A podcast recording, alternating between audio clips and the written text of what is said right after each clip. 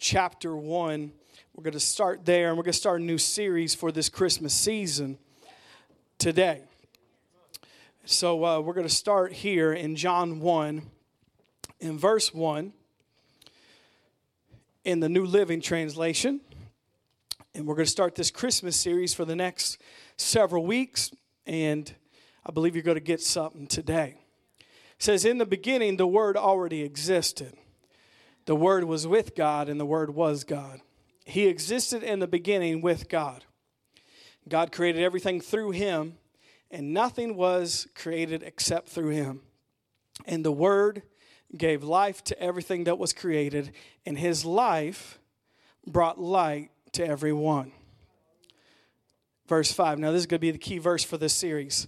The light shines in the darkness, and the darkness can never extinguish it. I'm going to read that one more time. The light shines in the darkness, and the darkness can never extinguish it.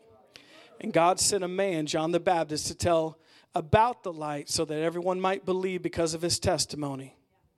Y'all remember testimony series? Don't forget that. And John himself was not the light, he was simply a witness to tell about the light. The one who is the true light, who gives light to everyone, was coming into this world. He came into the very world he created, but the world didn't recognize him. He came to his own people, even they rejected him. But to all who believed him and accepted him, notice that he gave the right to become children of God. And they are reborn, not with a physical birth resulting from human passion or plan, but a birth that comes from God. Verse 14 So the Word became human and made his home among us. And he was full of unfailing love and faithfulness. And we have seen his glory, the glory of the Father's one and only Son. Come on, we could go home right there just reading the Word of God. So, if you're taking notes, the title of this series, and actually the title of this message is Hope in the Dark. Hope in the Dark.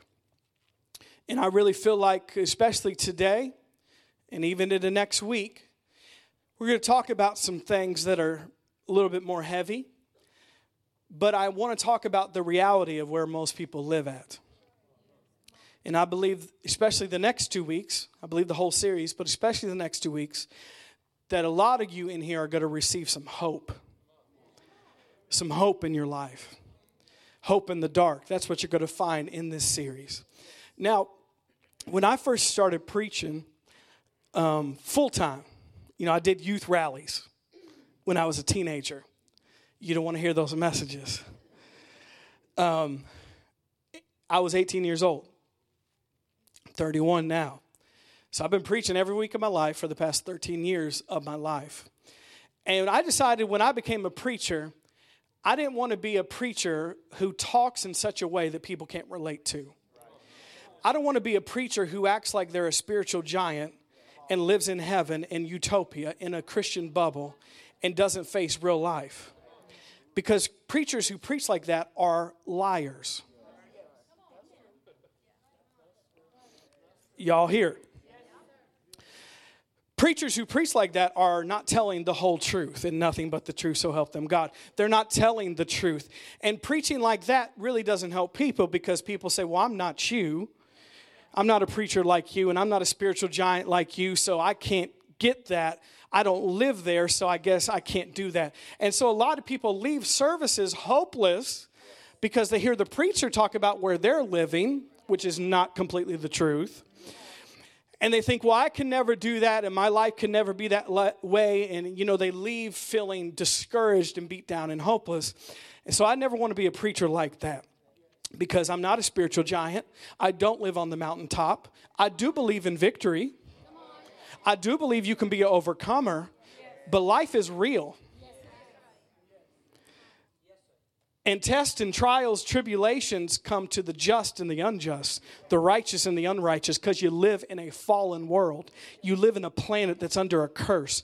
And we read this a few weeks ago in our Stranger Things series. It says that there's an enemy who is the God of this world and he will do everything in his power to discourage you, to depress you, to make you sick, to make you go home early to heaven, to think that this life is there's no way to find a way out. There's no way to find hope. There's it's always going to be bad. It's always going to be dark. It's always going to be discouragement. There's a God of this world, the enemy, who's going to try to do that to you. So we can't just get up here and preach that that's not a reality because it is. And I want to preach messages that don't just help you on Sunday. I don't like messages that just help you on Sunday. It's like Sunday you were excited, but you need help on Tuesday. You need a message that's going to help you on Tuesday afternoon, not just Sunday morning. You need a message that Thursday night when you're depressed and you don't feel good and you, you feel like complaining and you feel like giving up, the words from the message on Sunday morning come back to you because the preacher actually talked real. He didn't just talk preacher talk and just got you excited on Sunday morning and you're excited, but that's it. And I don't want to talk preacher talk. You know what preacher talk is? A lot of preachers will say things to get you excited when they preach, but it's false hope. And I'm not into giving people false hope, I'm into people, getting people real hope. And that's what I believe this series is going to be all about. This is not preacher talk. This is not false hope. This is real hope. The hope that's found in God. This is not just talk that I'm up here saying, well, you go get a Bentley and you're going to get out of debt by next week. That's preacher talk. It's false hope. Real hope. So that's where we're going to go this morning. You guys excited about this? We're going to talk about hope in the dark. The definition of hope is this hope is to expect and desire something good in your future. Hope is to expect and desire something good in your future. I love this. This is another definition of hope given. And it says that hope is being able to see that there is light despite all the darkness around you. Hope is being able to see that there is light despite all the darkness around you. And we're talking this morning about hope in the dark. Now, we live in a time in history that's dark, is hopeless. If you watch the news enough, you'll feel that way. If you pay attention to social media and what's going on around you, you will feel the darkness because it's real. You will feel hopeless. And the thing is, we need to realize that hope is being able to see the light despite all the darkness around us. We shouldn't be shocked as believers that the world is getting darker, the world is getting more hopeless. Because in your Bible, it says in Isaiah 60 that darkness will cover the earth and gross darkness the people. And it says that the closer we get to Jesus coming back, the world will get worse, not better. It will get darker. It will get more scary. There will be more hopelessness around us. And for the believer, we shouldn't buy, buy into all those ideas of the darkness and hopelessness around us because there's good news in those verses in Isaiah 60. It says that, yes, darkness will cover the earth and gross darkness the people, and the world will get darker and it will get more hopeless. But it says, then you, the church, will shine brighter. Now, that's what you're a part of, the church. And when it gets darker, guess what? The church shines brighter. When it gets darker, the church shines brighter when you go to work and it's darker, guess what? You as a believer should be shining brighter. When it gets darker at your school, you should be shining brighter because light shows up so much more when it's darker. Come on, are you getting something so far today? And we see that God in his word in Isaiah, this is this is thousands and thousands of years ago. Isaiah prophesied this that darkness would be on the earth and hopelessness, but the church would shine bright. We see that um, we live in a world that in Ephesians 2:12, you can just write this down. It says, "Before we met Jesus that we were without God and without hope in this world. So you can't blame people for being hopeless without Jesus, because they are. You can't blame people for doing crazy stuff in this earth because they're upset and they're hopeless and they're discouraged because they are without God and without hope in this world. And we see, especially in the past several years, it's a good thing. Mental health has come to the forefront of the conversation, not just in the United States, but around the world. And people are talking about mental health like never before. And it's necessary because a lot of times people didn't talk about it and suffered silently. And how many know if you don't tell anybody what you're going through, you're going to have to handle that yourself, and it's not going to be good. And we see that mental health in not just this country, but around the world is at an all time high. Not just with a certain age group, it's all age groups. We have young people like never before that are still in middle school and high school and college taking antidepressants that years ago they never would have thought such a thing would have happened. They have people that are middle aged and elderly and all sorts of age groups. It's at an all time high in the earth. And the suicide rate is at an all time high, it's a 50 year high. It's even to the place that we've seen in this past year. Uh, famous people, some of you know who they are designers, artists, athletes take their life. And they, on the outside, had everything going right for them family, money, success, good looks but they were hopeless. And they let the darkness overtake them. Now, you need to listen to me today. I told you it's going to be heavy for a second. But we need to talk about where most people live, even Christians. People that go to church are here on Sunday morning. You say, How you doing? Oh, I'm fine. I'm blessed. No, you're not. Some people really are, but not everybody's in that category. And if we don't talk about it, guess what? The enemy will take advantage of us in that area because he wants us to be silent about it. So we see that suicide is uh, at an all time high. And this time of year, especially, the statistics show us that from Thanksgiving to New Year's is the time of year that most people commit suicide is that depression and anxiety is at an all time high. So from Thanksgiving to New Year's, it skyrockets out of any other time of the year. And there's something that happens to people, and that's why I'm addressing this in December between Thanksgiving and New Year's, is because I want you to have some hope. And I want the lies of the enemies to be silent today. And I want the darkness to be shown up for what it is and the light of God to come into that situation. Because we're not going to let the enemy take advantage of us. And so we see here that there's a hopelessness that happens between Thanksgiving and New Year's.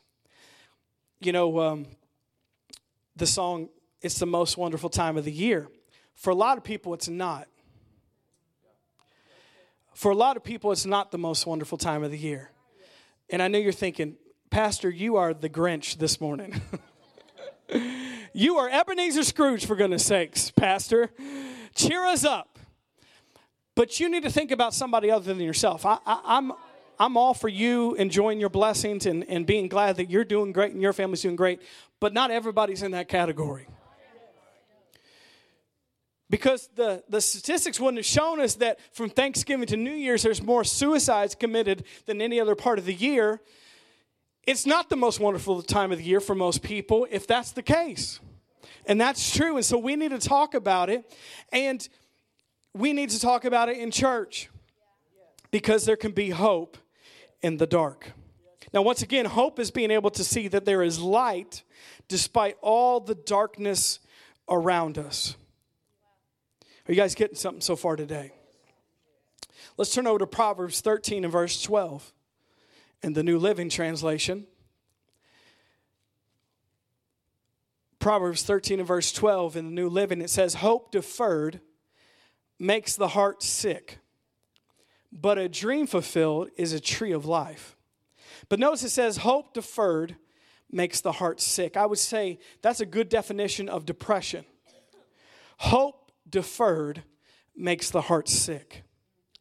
And a lot of people, whether that's a, a family situation, it's a relationship, maybe it's financial, uh, it could be your own personal health in your body. Sometimes when things don't happen the way that we thought that they should happen, or in the timing we thought that they should happen, what happens? Hope deferred makes the heart sick. And the one time you used to be a hopeful person and a faith filled person, if it's deferred or delayed long enough, a lot of times we lose that. And hope deferred makes the heart sick. Now, when he's talking about your heart here, I think more specifically, he's talking about your soul. It makes your soul sick. You know, being heartbroken is a real thing. It's not like, no, just get over it, guys. No, being heartbroken is a real thing because it's your soul. And a lot of things can break your heart, not just a relationship. And hope deferred makes the heart sick. And we know that feeling. A lot of you know that feeling, that feeling of hopelessness in your soul. And of course, we know if you're sick in your soul, you're eventually going to be sick in your body. It's going to come out in your body. You're not going to feel right in your body. You're going to feel tired. You're going to feel achy. You're going to, your stomach's going to hurt. Your heart's not going to feel right. You, you're going to live in a fog in your brain. That's all because hope deferred made you sick. Because we know it all starts in your heart. If your heart and your soul is not in a good place, your physical body's got to suffer. So we see hope deferred makes the heart sick or the soul sick. And your soul is your mind, your will, and your emotions. And hear me very clearly this morning, church family. Out of anything in your life, the enemy attacks your soul. He's not after your spirit because your spirit's connected with God. He's after your soul because that's where he can get you. He's after trying to get in your mind to get in your will, to get in your emotions and make you feel like you're up one day and down the other. Realize that's not just you, there's an enemy behind that because he wants to mess with your soul.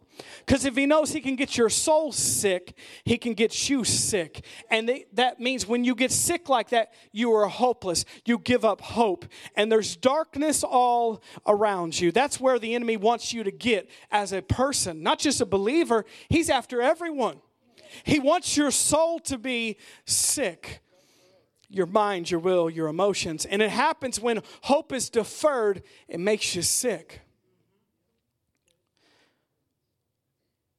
But what is hope? Hope is seeing that there's light despite all the darkness around us. Hope is being able to see that there is hope, there is light, there is life, there is something beyond this darkness that I'm experiencing right now. Hope. Hope is being able to see that. When you can't see it with your natural eyes, when you can't see it or feel it with your feelings and your emotions and your body, hope is being able to see that there is light despite the darkness around us. It's hope in the dark. So we see that in the Bible, light is symbolic of a lot of things. Light is symbolic of purity of power, of life, of hope. That's why a lot of times the Bible will even say God is light and there's no darkness in him at all. He also refers to us as believers that we are children of the light. Some translations say we are children of the day, so there's, there's something with this day and this light that has hope attached to it. But on the opposite side, we see that darkness is symbolic for a lot of things too. Even in the culture, every scary movie you've ever seen was in the. Dark. They didn't have all the lights on. It wasn't the middle of the day at lunch when they filmed the movie, it was at night. It was in the dark because there's something scary about the dark. There's something scary about not being able to see. So there's even in the culture attached to this idea of darkness or night, there's something scary or negative. When people commit crimes, when do they commit crimes? At night. in the darkness. There's a reason for that. And we see that through his word, through God's word, that we see that light is symbolic of the good, the powerful, the pure, the life, the hope. And darkness is a symbolic for the enemy, something that is hopeless, something that is scary, something that is not good. We see that all throughout God's word, those two things are described light and dark. And hope is light. Some people say that depression, another way to put it, is the dark night of the soul. When we're depressed, it's a dark night of the soul. So, what do we need? We need some light. We need some light. You ever seen an, an old movie where they um, they didn't have the technology we have today, and they're traveling, let's just say on the boat or maybe in a wagon or something like that, and they're traveling, you know, they stop at night, and no matter what they're going through, they always say, Well, let's just wait till morning time. Wait till the sun comes up. Because they realize there's something that can change the next day that when the light comes back up, everything that was scary at nighttime and all the things they were going through before can change in an instant. Because the darkness is temporary. And I don't want to sing a song, but the sun will come out tomorrow. I know if you've lived more than one day on the planet, guess what? Tomorrow, it doesn't matter how dark it is today, it doesn't matter how many storms and clouds there are in the sky. Tomorrow, the light will come out in the morning. Have you ever woke up and the sun did not come out? No. The sun will come out tomorrow. It will be in the morning because why? Darkness is only temporary. The nighttime is only temporary. And the trick of the enemy is to get you to thinking that it's going to last forever, that it will always be night in your life, it will always be dark in your life, but it's only temporary. It's subject to change. Just in the natural world, we see that sun will come out in the morning. Doesn't matter how bad it was at night, the sun's going to come back up tomorrow. You know, uh, sometimes depression is described as being like in a pit or a cave. And I, have experienced that before, and we're going to share a little bit about that in a second. But we see that if someone's in a cave or a pit and it's completely dark, they start panicking because they see no way out. And the complete darkness, not being able to see anything or not even, even being able to see in front of your face, that's very scary. And we see that what happens is if somebody's in a cave or a pit or somewhere where they can't see out, they don't need much, they just need a little light. Just a little bit. Just a little bit. Because they know if it's darkness all around them, they know that there's no way out, there's no hope. But if they just see a little tiny light in the cave, what do they know? There's hope, there's a way of escape, there's life. I'm not going to be stuck in here anymore. And you know what I came to do this morning to some of you in here? I'm not giving you all the light, but I'm going to give you a little bit of light this morning. Because some of you came in here like that. You were in a cave or a pit and you don't see any way out. You don't see anything but darkness around you. You don't see anything other than darkness, darkness, and more darkness. And your pastor's here to come and shine just a little bit of light. And when you see the light, not, not when you see me, but when you see the light, what do you know? There's a way of escape. There's a way out. I was hopeless before I came in, but if I just see a little bit of light, I know that there is hope on the other side of that. I know that there can be hope in the dark. Come on, are you here this morning? That's what I came to do this morning.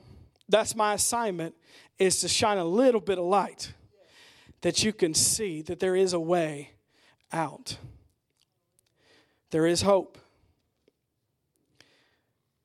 The night is only temporary.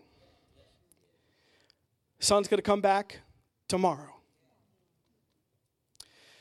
Now, I have a verse for you. And now, this is a shouting verse. You don't have to shout if you don't want to shout. But before we go any further, I just want to share this with you because I really feel like this is for some people in here today. Psalm, uh, Psalm 30 in verse 5. It says, Weeping may endure for a night. Why? Because it's temporary, guys. The enemy wants you to think, no, this is forever. No, it's not. It's temporary. Weeping or depression or anxiety may endure for a night, but guess what? The sun's going to come back out tomorrow. But joy comes in the morning. I think there's several people in here that need to receive this verse. This not, might not be for everybody, but this is for somebody today. Weeping may endure for a night or in the darkness, but joy and light comes in the morning. Come on, I'm trying to help somebody this morning. Joy comes in the morning. This is the truth of God's word. You know what? Your feelings will scream to you the opposite of this verse. That's why we need to align ourselves not with our feelings, not with our emotions. We need to align ourselves with God's truth. Because your feelings are liars, they're deceivers at best. The truth of God's word is what we just read. Weeping may endure for a night. No, God's admitting it that this happened to you. This is a hard situation.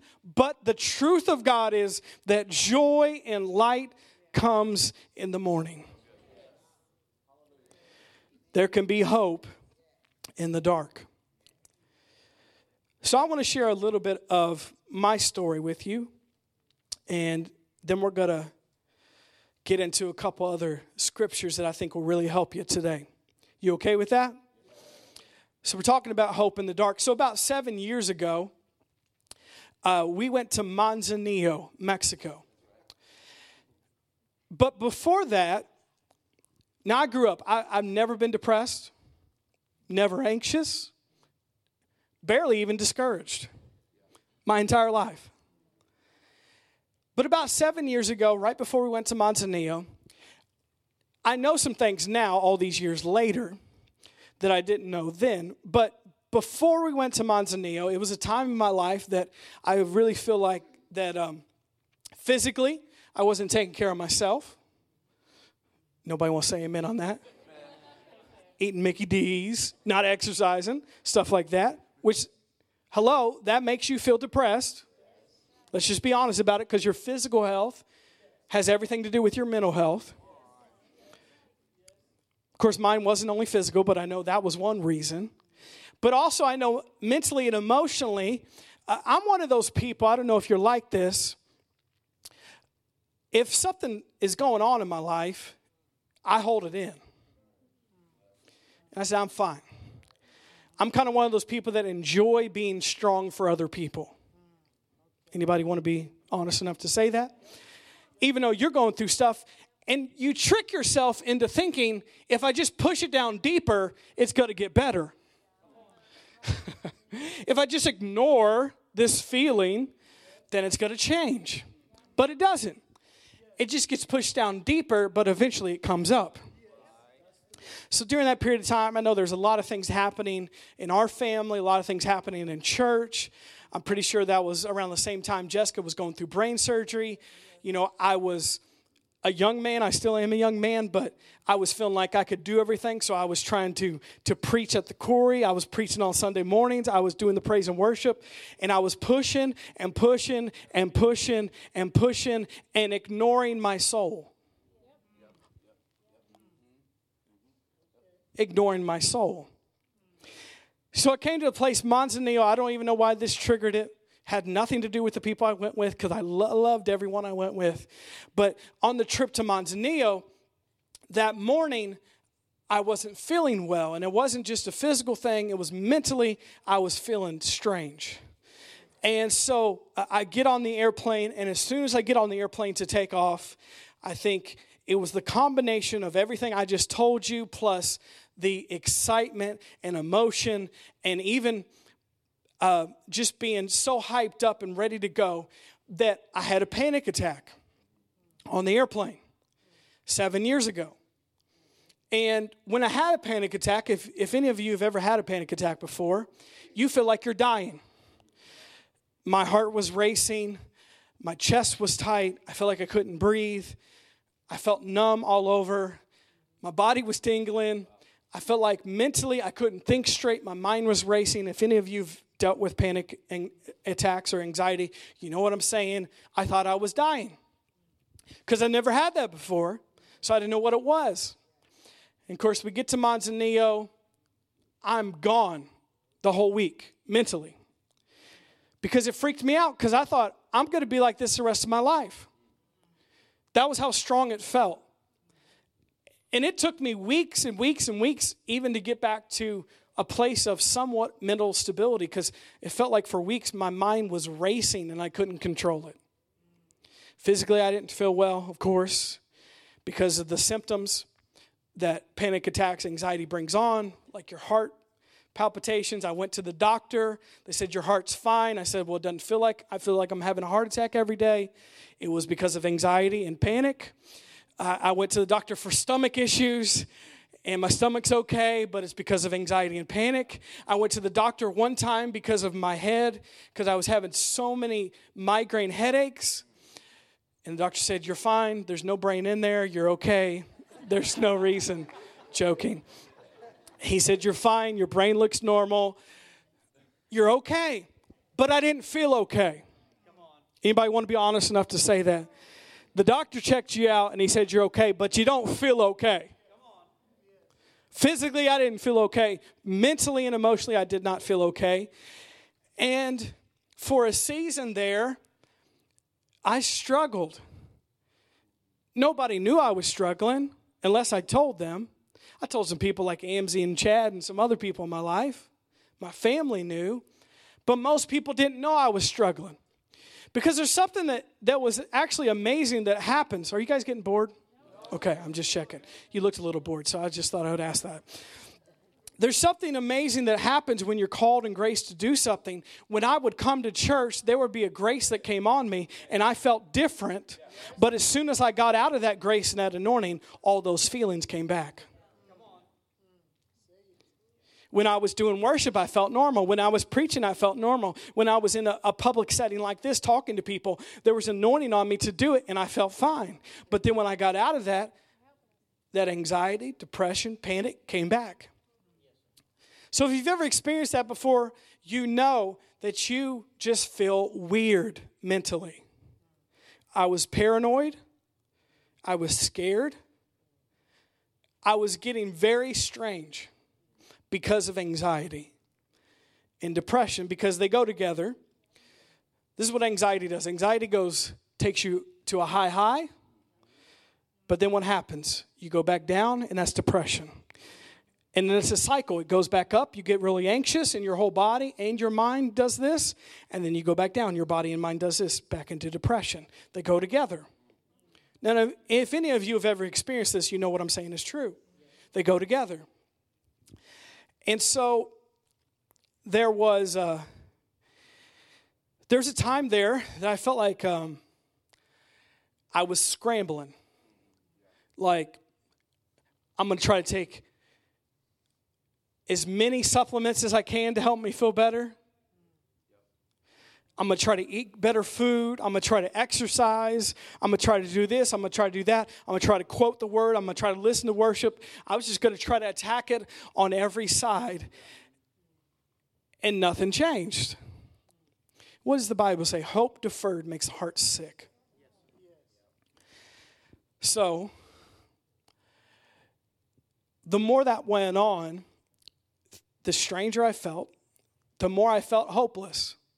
I don't know if anybody's ever felt hopeless before, but you feel like you're stuck and you feel like there's no way out. This is never going to change. And it gets scary because you're like, I don't want to be like this forever. And you know what? I didn't get to the point that I was thinking too seriously about suicide, but I get why people feel that way.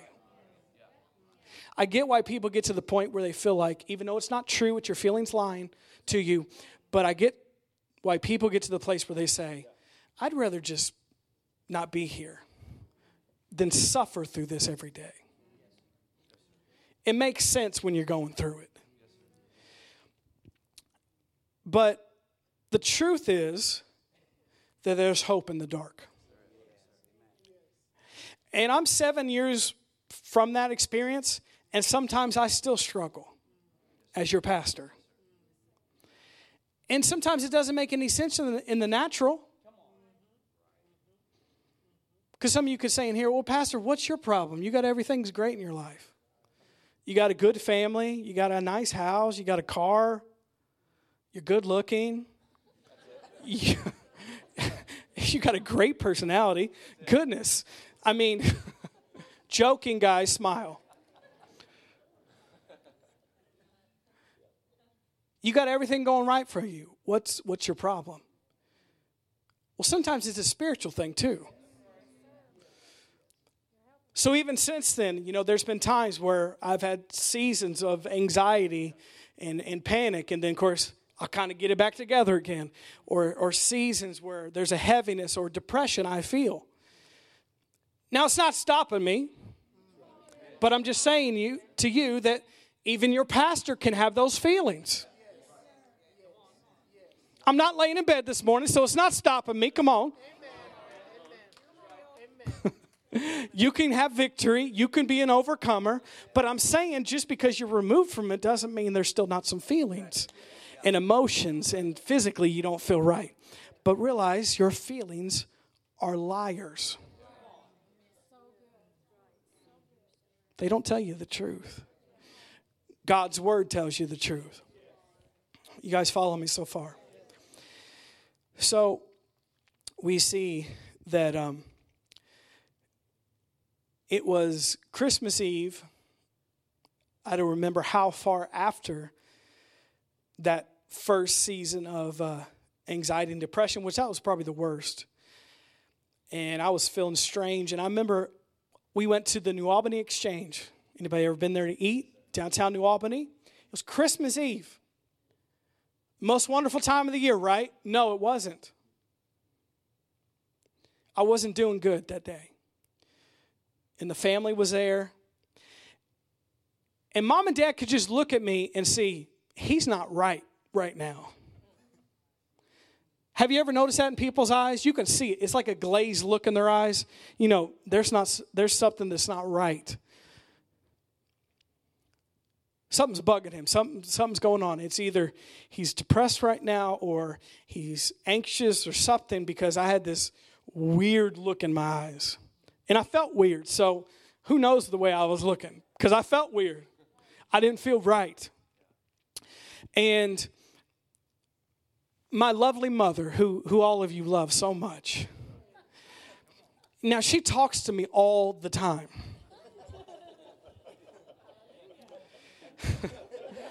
like too much.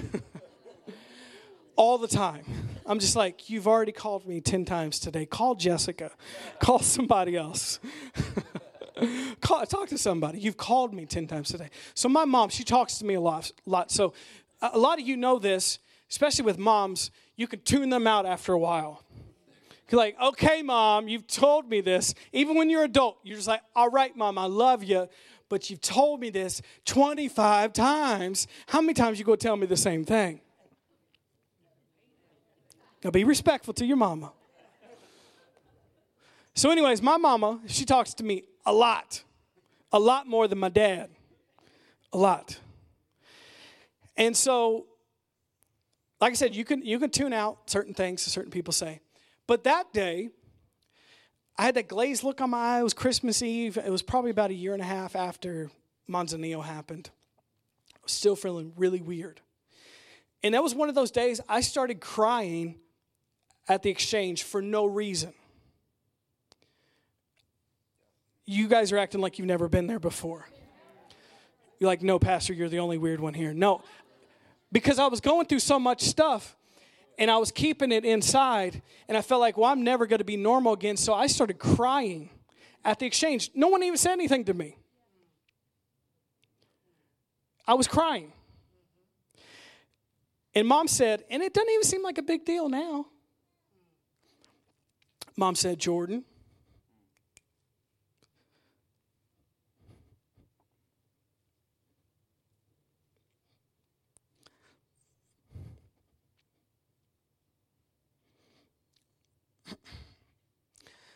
she said, Jordan,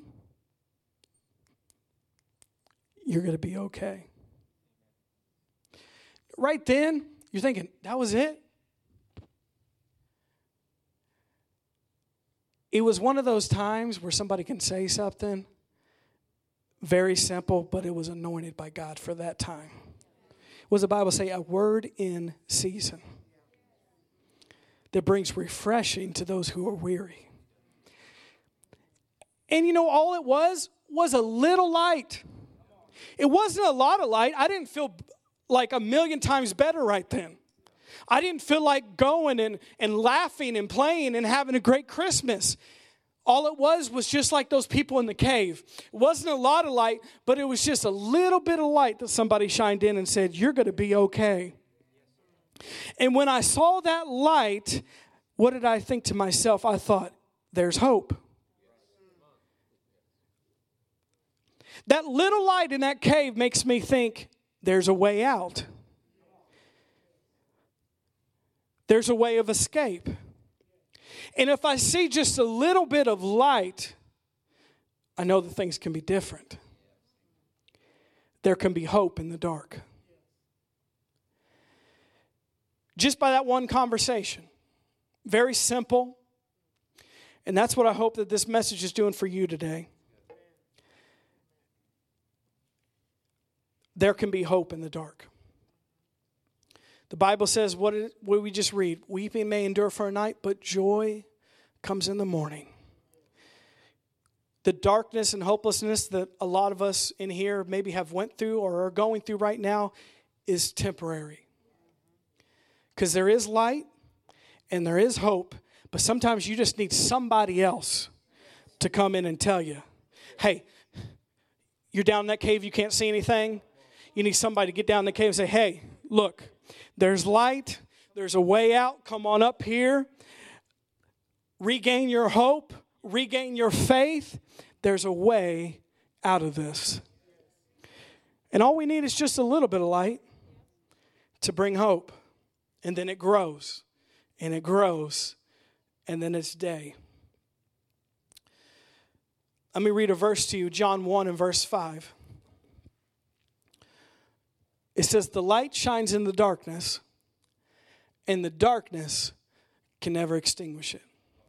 I'm going to tell you some good news. If you have Jesus living on the inside of you, no matter how dark it gets in your light, this verse no matter how dark it gets, there's a light that shines in the darkness, and the darkness can never extinguish it because you're not just in this world by yourself, alone, trying to figure it out in the darkness by yourself. But if Jesus lives on the inside of you, I don't care how depressed you feel, how anxious you are, what you're going through physically. Maybe you feel suicidal this morning. If you have Him, He is the light in the darkness, and He lives on the inside of you. So there's hope because there's a light light that shines in the darkness. And the good news is, and the darkness can never extinguish it. I don't care how much the darkness feels like it's around you. The good news is the light of Jesus living on the inside of you. The darkness cannot extinguish it. And I believe that's what's happening today. There is the light and the hope of God coming into the darkness of your life giving you hope in the dark. I want to give a couple verses in a second on the subject of hope that helped me through that time in my life. But first, let's look over at Psalm 119 and verse 130. Because I just read that Jesus is the light that the darkness can't extinguish, and He's living on the inside of you. But Jesus and His Word are one. And if we're going to have light in a dark situation, if we're going to have hope in the dark, we're going to have to ha- let the light of God's word into our life to bring us light in a dark place. What does it say in Psalm 119, 130? The entrance of your words give light, and he gives understanding to the simple. The entrance of your words give light, and it gives understanding to the simple. So, how does Jesus, one of the main ways he brings light into your situation is through his word. When you're in a dark place like that, you need to realign yourself with the truth of God's word and let the light of the word, the entrance of your word gives light, make the darkness go away because of the light of God's word.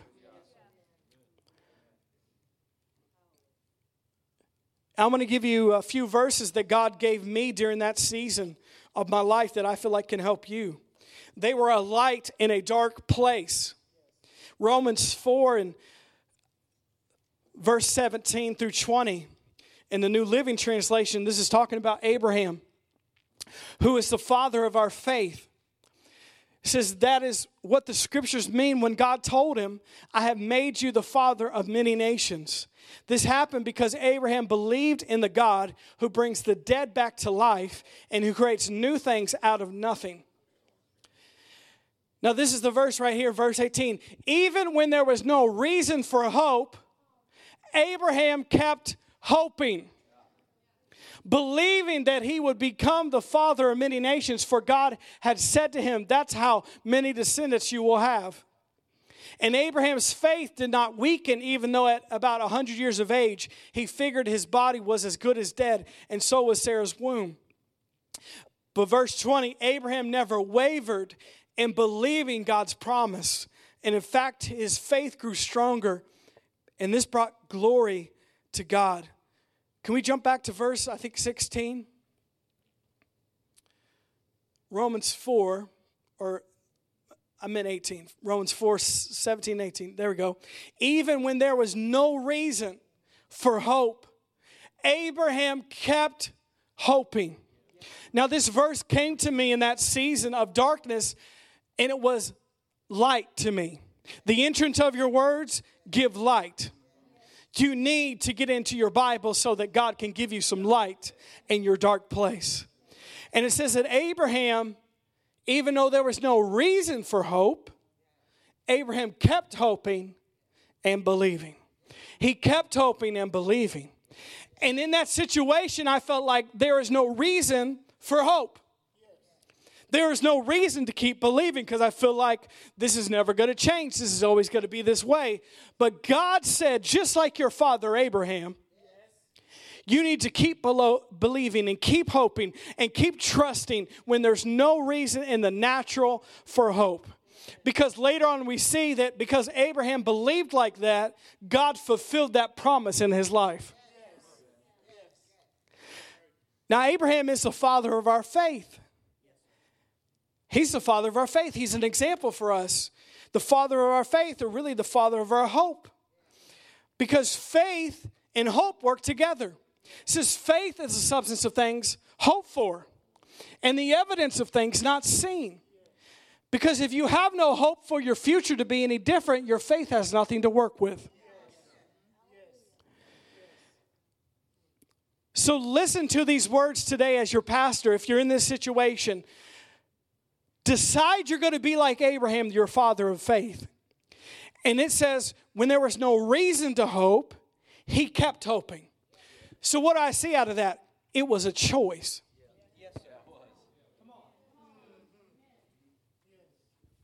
It was a intentional choice. Now, that's not what you wanted me to say today. You wanted me to say that I'm going to pray over you and God's going to make all the bad feelings run away from you this morning. But the truth is, Abraham chose to be hopeful when it wasn't hopeful. He chose to be full of faith when it wasn't a situation that seemed like it was going to turn out the right way. He chose to keep on hoping, to keep on believing. It was a choice, not a feeling. Because if you're going to go by your feelings, you're going to remain hopeless the rest of your life. So Abraham chose to be hopeful. He chose to be full of faith. Was to say, even though there was no reason for hope, Abraham chose to keep on hoping and believing that he would be a father of many nations. And you know what? All these thousands and thousands of years later, he was right. Wasn't he? Abraham's the father of many nations. Do you know every Jewish person, every Christian person, and even every Muslim takes their lineage back to Abraham? That just makes up pretty much half of the population of the earth as we speak. So he is the father of many nations, isn't he? But any time there, he could have chose to stop hoping, stop believing, and we wouldn't have Abraham in our Bible. We would have somebody else. But he chose to keep, keep on hoping, keep on believing when he had no reason to. The last verse I want to share with you is Hebrews 6 19 in the Passion. You guys getting some help today? Hopefully you're getting some hope in the dark today. Hebrews 6:19 in the Passion it says we have this certain hope like a strong unbreakable anchor holding our souls to God himself. We have this certain hope like a strong unbreakable anchor holding our souls to God himself. Now you need to realize when the book of Hebrews was written, uh, most of the travel was done by boats, by ships. And in that time, with not having the technology or the ability to make boats like they do today, an anchor was very important. Because a lot of times they would park their boats in the little, uh, the little bay area. They would park their boats by the shore and they would drop the anchor. But if they didn't have an anchor on that boat, a lot of times in those storms of that day, those boats would end up being destroyed they would end up being blown around by the wind and the waves so much that those boats would be destroyed, or even worse, the boats would just be taken out to sea because there was no anchor. And it, says in the book of Hebrews that we have this certain hope, like a strong, unbreakable anchor, holding our souls. Why? Because it's your soul. It's your soul is, is the one that's going up, going down, going up, going down. I feel this. I don't know about this. Your will, your emotions are moving around. It's not your spirit.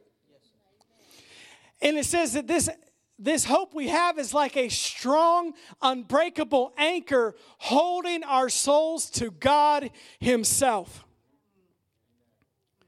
That hope in the dark, it's holding our souls to God Himself. And life can be like that. Just like those boats that the writer of Hebrews was referring to, life can be a little bit stormy. There can be some wind, there can be some waves. You know, Jesus never said when you sign up to be a Christian, it's going to be smooth sailing all the way to heaven. No, that's heaven, not earth. He never said that. That's not in the Bible. He did say you could overcome. He did say you could have victory. He did say you could have hope, but he didn't say everything in your life is going to be perfect. No problems, no challenges. No, you live on this planet. But life can be like that sometimes. You can feel like you're just being beat by waves and by wind and by a storm and it feels hopeless and it feels like there's no way out. You can't see the sun anymore. All you can see is dark clouds and rain. All you can feel on your body is the wind and the waves. How many know you feel wind and waves when you're in the ocean? Especially if you're on a boat. People start puking over the side because you can feel it. And sometimes, I guess I'm the only honest one here, sometimes life can feel like that. Okay, come on now. Jesus help me here. I feel like I feel like I got sick the other week and then mentally I'm struggling this week and this is going on and I know you're a God of victory and I know I'm an overcomer, but I feel it. The wind and waves of life will try to make you feel stuff to knock the hope out of you. The enemy of your soul will give you so many feelings and raindrops on your face and emotions, and you feel the waves and you feel the storms. That's why people give up. That's why people are hopeless because they're all feeling it. But the truth of God's word, what is it? It's hope, and it's an anchor to your soul. Notice it says it's not just an anchor, but it's strong and unbreakable. Meaning, even when the waves are pushing you really far, the anchor's got a hold. Some translations say the anchor is sure and steadfast, meaning it's reliable. It's not going to break under the pressure. It's not going to let your boat fly away. It's not going to let you wreck your boat on the side of the shore. No, your anchor in God, the hope of God, the hope in the dark. I'm preaching 10 times better than you're responding. Will hold you steady in the storm, will hold you steady when the wind and waves are blowing you, will hold you steady. And it's not natural, it's supernatural.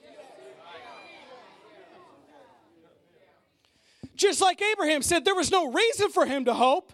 But why did he hope? Because he had an anchor to his soul that said, I don't care what I feel, I'm going to be the father of many nations. And he was the father of many nations. There's a hope, and it's the anchor to your soul. Once again, what's your soul? Your mind, your will, and emotions, the thing that needs the most help?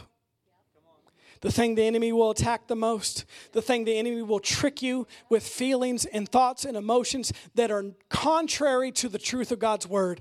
That's where he gets you. And I don't have to tell you this, he's winning the battle with most people in that area, even Christians. Easily. He's winning the battle. He doesn't have to in our lives, but for most people, they don't have an anchor. So, what do people try to do? Their education is their anchor. That's not going to work. Their 401k and their good job is their anchor. No. Even their family is my anchor. That's not going to work.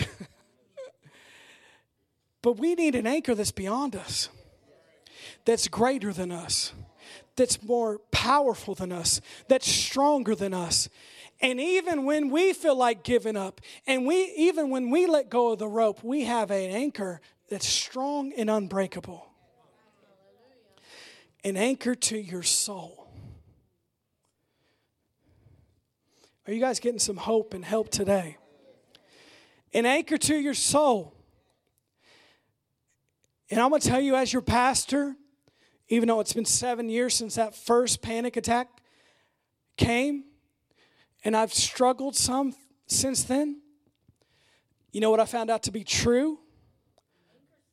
Even more true than my feelings, even more true than how I feel physically. There's an anchor, both sure and steadfast. That's an anchor to your soul. All right, you feel it. Okay. But I'm not going anywhere because an anchor is holding my soul. And it's hope. It's hope. I don't know if you're getting this like I'm feeling this. It's hope. I want to encourage you today as we're entering this holiday season and we're starting this series. Hold on to hope.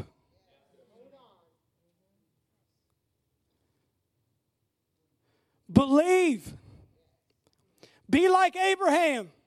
Even though there was no reason to hope, he kept on hoping. Because why? When you do that, it keeps your anchor. Keeps your anchor in God. Keeps your anchor so that your life doesn't go on the rocks. Your life doesn't get pulled out to sea. Because you have an anchor, which is hope in God. I believe this with all my heart. There's hope in the dark for you in here today. And if all I did today was this, for some of you in here, it was worth it. I know some of you are sitting here like, I don't have a problem. I don't know what you're talking about, Pastor. It's not for you. It's for the other people in here that are honest who actually live on this planet. They go through real stuff and don't talk about it at church because they say, I'm blessed when they're not. And your pastor's trying to help you overcome and have victory. So, if this is all was about, for some of you, it was worth it. That's all I'm doing. As your pastor today, this is all I'm doing.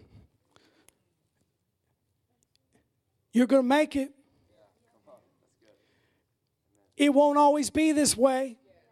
You're going to be okay. You're not always going to feel weird in your mind and your body. It's going to be all right. The night does not last forever. It's not always dark. The sun will come out tomorrow. Joy comes in the morning. That is the truth of God's word, no matter what your feelings are screaming to you today. And there's hope. There's hope today. There's hope in the dark. Brother Gerald, could you come play for a moment? Let's stand up together. I appreciate you guys listening. Man, I even went hoarse. You got me excited. Let's just bow our heads and close our eyes for a second. And I want to ask this before we go any further today. If there's anyone here, first of all, you need to know Jesus.